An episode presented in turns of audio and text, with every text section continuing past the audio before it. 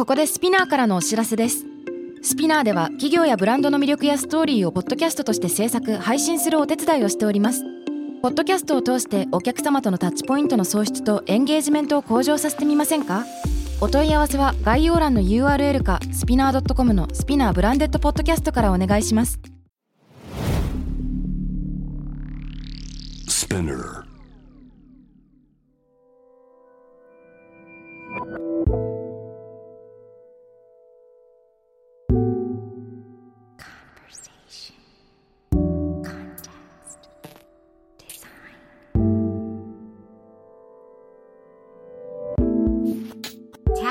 Radio on 81.3 J-Wave. 渡辺幸太郎がナビゲートする J-Wave Takram Radio 今日のテーマは嘘も方便。後付けゴールのすすめ。というのでお送りします。寺田虎彦というですねかつて東京帝大で物理学を教えていた先生がいます。この寺田虎彦さんは、まあ、いろんなエッセイを書いてるんですが物理学を教える傍ら短歌を読んだりですねエッセイを書いたり実は夏目漱石の弟子でもあったんですね彼が「科学者と頭」というタイトルのエッセイの冒頭でこういうことを書いてます。ちょっと読み上げるといわゆる頭のいい人はいわば足の速い旅人のようなものである。人より先に人のまだ行かないところへ行き着くこともできる。代わりに途中の道端あるいはちょっとした脇道にある肝心なものを見落とす恐れがある。頭の悪い人足の呪い人がずっと後から遅れてきてわけもなくその大事な宝物を拾っていく場合がある。こういうふうに書いています。これね足の速い旅人というのと、えー頭の悪い人足の呪い人というのが対比されてますね。でこれはこれまでも例えばあの古典の深井さんとかねと一緒に話してきた内容に重なるかもしれませんそのファストな価値観とスローな価値観もしくは、えーフライヤーの荒木さんと一緒に話した内容とも重なってくるかもしれません。でそういう話もあるんだけれども、まあその素早いファスト的な情報消費とスロー的なね、ゆっくり考えるみたいな話もあるけど、同時に目的意識とか、まあ仕事人生の意味みたいなのをどこに定めるか、そういう話でもあるなと思うんですね。で、今、世の中では、例えばビジネスの本とか、えーニュースとかね、ノウハウでよく言われるのが、ちゃんとゴールを持てとか、長期的な目標を持って、それを毎日の生活に生かしていこうとか、ゴール設定逆算して、日々の行動を変えろ、なんてことを言われますよね。でも本当にそれが大事なのか、もしくはそれだけが大事なのかというと、うん、そうじゃない視点が結構大事だなと思うんですよ。むしろ、目的が分岐するとか、途中で姿を変えていくこと、一個のことをやってる時に副産物として何か新しい価値が生まれちゃうこと。そうすると全然違う価値が宿ってきたりするんですね。でそういったことを考えてみたい。でちょっと話は変わるんだけれどもアスリートとか職人が何かに夢中になってる時のその心理状態をフロー状態とか言いますよね作業に没頭してて集中力を研ぎ澄ませていてほんの一瞬のことっていうのがものすごくゆっくりに感じられたりえーまあ、とにかく集中力が高い状態だよね。でアスリートになりたいからなるという人もいるかもしれないけどこのフロー状態みたいなのが心地よいから結果的にアスリートになったよとか職人になったよとかそういう人もいるんじゃないかと思うんですね。何かに取り組む大義っていう大きな意味があるのかもしれないけど単にその瞬間が好きっていうのもあるんじゃないかと思います。えっと 100M っていう漫画がありますね。僕この前ちょっと読んだんだけどすごく面白くて感動したんですがそこで出てくる、えー面白い会話がありますこれちょっとやや最終巻寄りの話なんだけどネタバレしちゃうが、まあ、小宮さんと富樫さんっていうですね、えー二人のランナーが走る意味みたいなのの意見交換をするんです僕らは一体何のために走ってるんだっていう問いかけに対して、え富樫はガチになるためっていうことを言うんですね。これどういうことかっていうと自分自身を振り返るととにかくそのテンパってる人生だったっていうふうに言います。孤立敗北を恐れたり逆に負けねえと開き直ったりそのせいで敗北っていう現実を直視しなかったりもしくは誰かが見てくれてるっていう風な、まあ、妙な信仰をしたりと。でそんな紆余曲折を経てようやく真理にたどり着いたみたいに言うんだけれども人間は最後まで自分の心しか理解できない。誰にも実はどこにも居場所なんてないんだと。で連帯感とかね共感みたいなもの愛情っていうのも実は全てある個人の思い込みに過ぎない。しかも最後には誰しもが死んでしまう。そういうことを考えるとその真理っていうのは常に人をま不安にさせるものなんだよ。でもその真理っていうのは人間がね本気でいる時の幸福感っていうのを1ミリも奪うことができない。こういうふうに言うんです。つまりなんかこう本気になれる一瞬みたいなものがあればその他の瞬間っていうのはしばし忘れることができる。つまり自分は世界一速い人物でない。日本一速い人物ですらない。ででもそれはその競技に取り組むことをやめる理由になるかってそうじゃない。その走ってる時その幸福感何かに真剣になれてるっていう幸福感があるんだっていうことを語るんですね、まあ、すごいなんかこう表面的な言葉で言い換えちゃうと自己目的化とか言えるかもしれません。何かをやってること自体が好きになっちゃうから大義みたいなものを一回忘れてその瞬間に没頭できる。なんかマインドフルネスみたいなのもその瞬間を生きることっていう風に解釈されたりするけどまさにそんな感じだよね。これってそのスポーツ以外にも例えばプログラミングが好きだよとかの職人が何か例えば器を作る人の場合はそれをその作業をしてる時が好きだよという状況ね。まあこういった何かのこだわり研究の深掘りとかにも通じるけどとにかく人間の究極スポーツでも研究でもビジネスでもこういった深掘りとか自己目的化によって牽引されてきたことがあるかもしれない。でこれで大きな意味とちっちゃな意味のどっちかが正しいってことじゃなくてねどっちも意味があるってことなんじゃないかと思うんです。最初のツイッターのコメントでもゆっくり急げ。影山さんの本出てきましたけどそこでレヴィストロースのブリコラージュとエンジニアリングの話が紹介されてます。これもレディオでも何回か話してるけどエンジニアリング的思考っていうのは最初に設計図がある。でそのために必要なプロセスと材料を使って何かを組み立てていくっていうことで、まあ、例えば大きなビルを建てる時に最初に図面があったりしてそれに必要な地盤を作ったり構造を作ったり建具をこう立てていくわけですね。一方でブリコラージュっていうのは、えー、マトグロッソという人たちの、まあ、部族のある振る舞いでなんか何の役に立つか分かんない枝切れとか棒切れをどんどんこう貯めていく。でもその貯めていったものっていうのがいつかあるタイミングで突然役に立ったりすることがある。それ集めてる時は分かんないんだけど後から役に立つっていう話があったりしますよね。で実はこういうことって世の中にはたくさんあるんじゃないかなと思います。あのツイッターのスタートアップみたいなのもすごく何回もピボットしていることで有名ですね。最初は普通のチャット画面のステータス表示外出中とか移動中とか言ってそういうところの表示から始まって次第にそれが140文字のマイクロブログみたいなことに自分たちが自分たちのそのサービスの解釈を変えていく。それは世の中に一回投じてみて人がどういうふうに使うかっていうのを見るところにあったってそういう話なんだけれども。世に通ってみる中でブリコラージュ的に道を変えていくとか目的意識を変えていく。これってなんかあの嘘も方便的な考え方があるんじゃないかなというふうに最近思っています。これどういうことかっていうとですね世の中はなんかこう方便的に語られるけどその裏にはもっといろんな目的が折り重なってるって結構たくさんあると思うんですよ。僕茶道が好きなんだけど茶道って何？って言った時に、まあ、茶道って一杯のお茶のためにすごく集中してなんか人をもてなすことだったりまあいろんな説明あるかもしれないんだけどうーんなんかある道を極めるっていうめちゃくちゃかっこいい話の裏に、まあ、純粋にあの和菓子食べるのが好きなんですっていう人たくさんいるじゃないですか。それでいいと思うんですよね。もしくはあの茶室の中で行われる一期一会のやり取りが好きなんですっていう人がいるかもしれないしまたは、まあ、ゴルフに出かけた時にビジネス商談が起こるように茶室の中でかけがえのない出会いとか商談があるんだよっていう人もいるかもしれない。つまり一個の茶道っていう取り組みを言い訳にして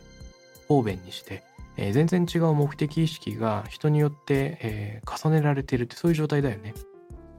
であのみんな同じ茶道という取り組みの中で結ばれてはいるんだけれども最終的には自分が魅了されている理由っていうのが何個かあって、えー一人一人がそれを見つめてるっていう同床異夢の状態ですよね。こうやっていろんなとこにあると思います。あの富士山に登る時になんで山に登るのかこれは千差万別だしでも登山っていう一つの趣味としてくくられるわけですね。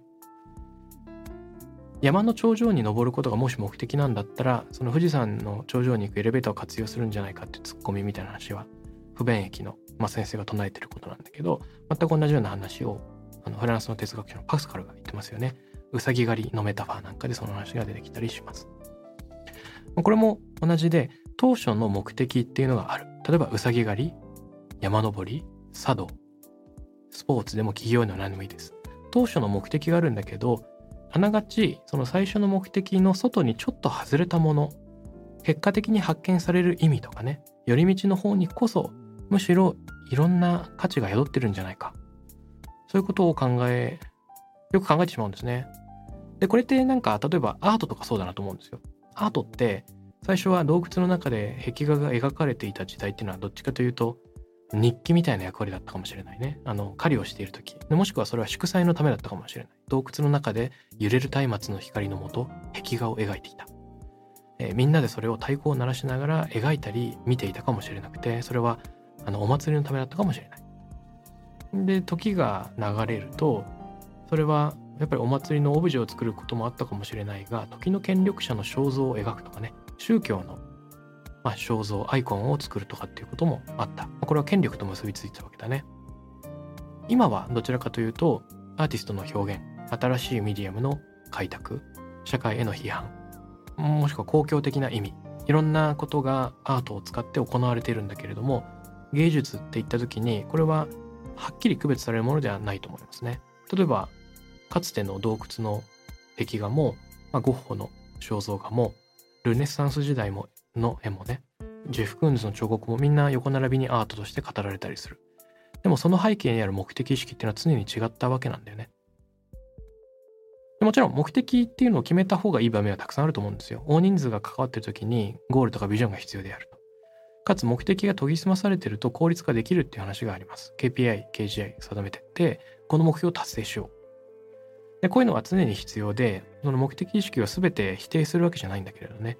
目的にとらわれすぎてしまうとだんだんだんだん効率至上主義になってっちゃったりそれによってなんかこう人間とか自分がやってることっていうのが常に明日明後日のための手段になり変わっていく。そうするとモチベーションが保てなくなります。もしくは自分っていう存在がいなくなっても世の中があの何の問題もなく進んでいってしまいそうなことにモヤモヤしたりします。どんどん自分の仕事が歯車化していっちゃうわけだよね。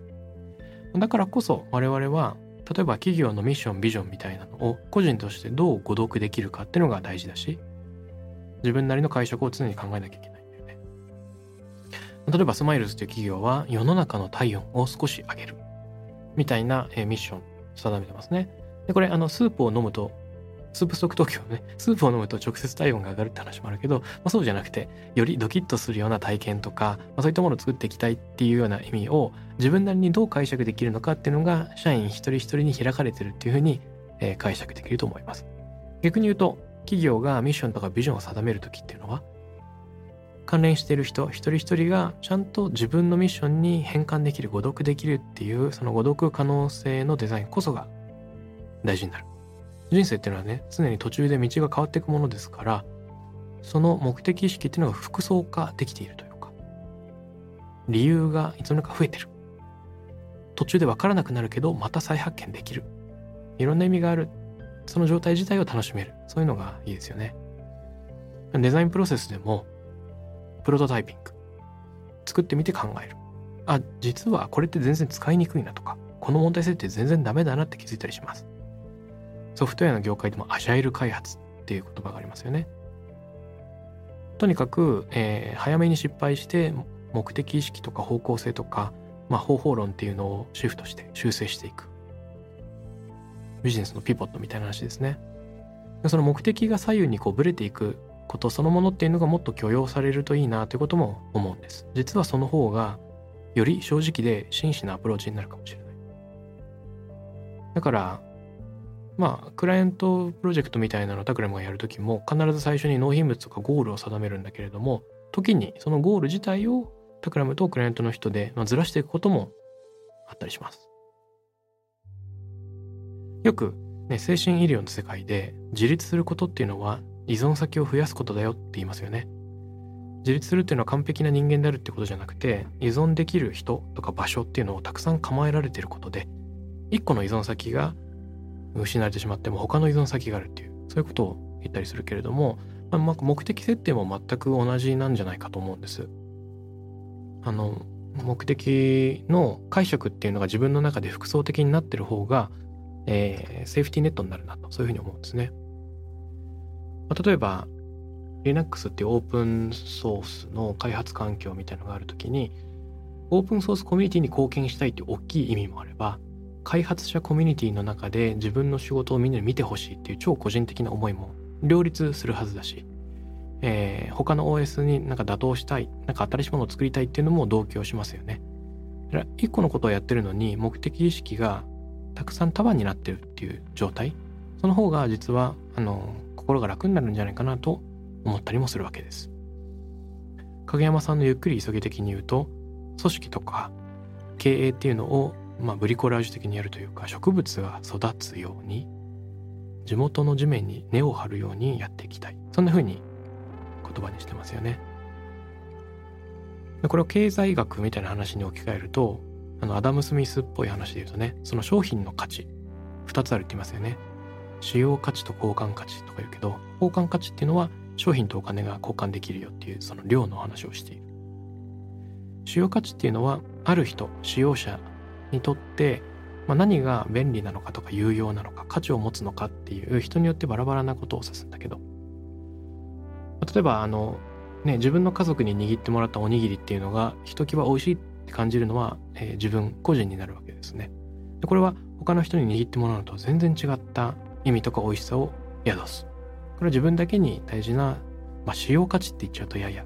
表面的だけどそういう意味を持つのかもしれない。でこういったものっていうのは最初から見出されるっていうか、まあ、結果的に出てくるその働く中での使用価値とかね。自分がやってることの価値っていうのは後から発見されるっていうのは往々にしてある。これはこの番組でもたびたび言ってることかもしれないんだけど、まあ、そういう自分なりの意味付け自分なりの解釈っていうのがなるべく世の中に増えるといいなとも思ってます。うっかり自分が所属してる会社をその誤読しちゃうとかね自分なりの解釈をしちゃうっていう状況が増えるといい。コンテクストデザイン。の取り組みっていうのは一人一人が物事を解釈する意味付けするっていうことに補助線を引く行為です。例えば時間の測れないその時計をねあえて時間が測れない指輪がつけられないっていうふうに最初の目的を空白にしておくことで自分だけの目的が枝分かれして吹き込まれていく。これを誘うわけですよね。フルリオグラフィーっていう、まあ、お花のギフト兼お手紙っていうのは自分が手紙を書くことで自分だけのメッセージに枝分かれしていく。同じスタート地点のものが人それぞれに分岐する状況っていうのを尊びたいなっていうこと。ちょっと言い方を変えるならば最初は説明できる目的みたいなものが世の中あるかもしれないんだけど自分なりの意味を探していくといつの間にか説明できない目的っていうところに染み出していくのかもしれないと思います。あの説明できないっていうのは価値がないってことじゃなくてえー、自分だけが気づいている価値がある。そういうふうにも言い換えることができますよね。自分だけの愛おしさがあるというか。この自分だけの説明不能な誤読された解釈の余地。としての弱い文脈みたいなのが、まあ、ひょっこり顔を出すそんな補助線をコンテクストデザインで引いていきたい。こういうことってねあのまあ、手紙を書くみたいな何かの作業をすることでどんどん養われていくものだと思うんですよ。塗り絵を塗ると自分のものになる。自転車を漕ぐと自分のものになる。僕あるお寿司屋さんでですね作陶家の人とお寿司食べたことがあるんですね。醤油差しとかおちょこで、まあ、お寿司に醤油つけておちょこでお酒飲んで実は隣に座ってる人がその器を焼いた人だってことが後から分かったんだけど「えー、これ焼いたんですか?」みたいな。でそう実はこのお寿司屋さんはギャラリーも兼ねててギャラリーでおチョコもこの醤油皿も買えますよみたいなこと言われたんですよ。で食べ終わった後にギャラリーのとこに行くんだけど同じようなものの新品がねあるんだけど全部手作りだから形がちょっとずつ違うんですよ。でどれでも買っていいよって言われるんだけどちょっと違うと。急いで厨房に行ってですねさっき僕が使った汚れてるお皿ちょっと見ていいですかとか言ってあの醤油皿とあのおチョコが欲しい。実際にそれ買ったんだけど、まあ、一晩のディナーを共にしたこのお皿はすでに半分僕のものみたいになってて並んでいるどれかの新品じゃなくてあの使った皿が欲しいっていう風ななんか愛着が芽生えちゃうんだよね。自分だけが見出した意味がそこに宿る。何もしてないかもしれないけどなんかただただ好きになる。つながりができる。このただ好きになるっていうのは遠回りの自分だけの体験をして初めて芽生える感動かもしれません。そういった人がいつの間にか行動しちゃってつの間にか意味を見出しちゃう。そんな補助線をコンテクストデザインを通して、ね、より増やしていきたい。そういうふうに思います。そうすると後から見つけられるまで最初の目的は嘘でも方便でもいいのかななんて思ったりします。嘘も方便。後付けゴールのすすめ。でした。タクラムレディオに関するメッセージや感想はツイッターからハッシュタグタクラム813をつけてつぶやいてください takram813 です。また、僕、渡辺幸太郎への質問や相談などは、Twitter のダイレクトメッセージからも受け付けています。番組オフィシャルアカウント、アットマーク、タクラム813をフォローして送ってください。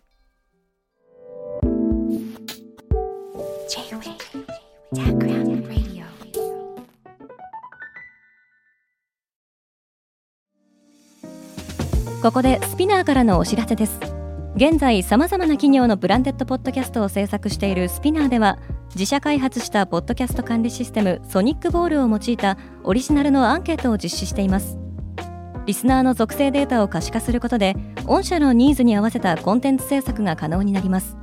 スピナーホームページ内のコンタクトよりまずはお問い合わせください。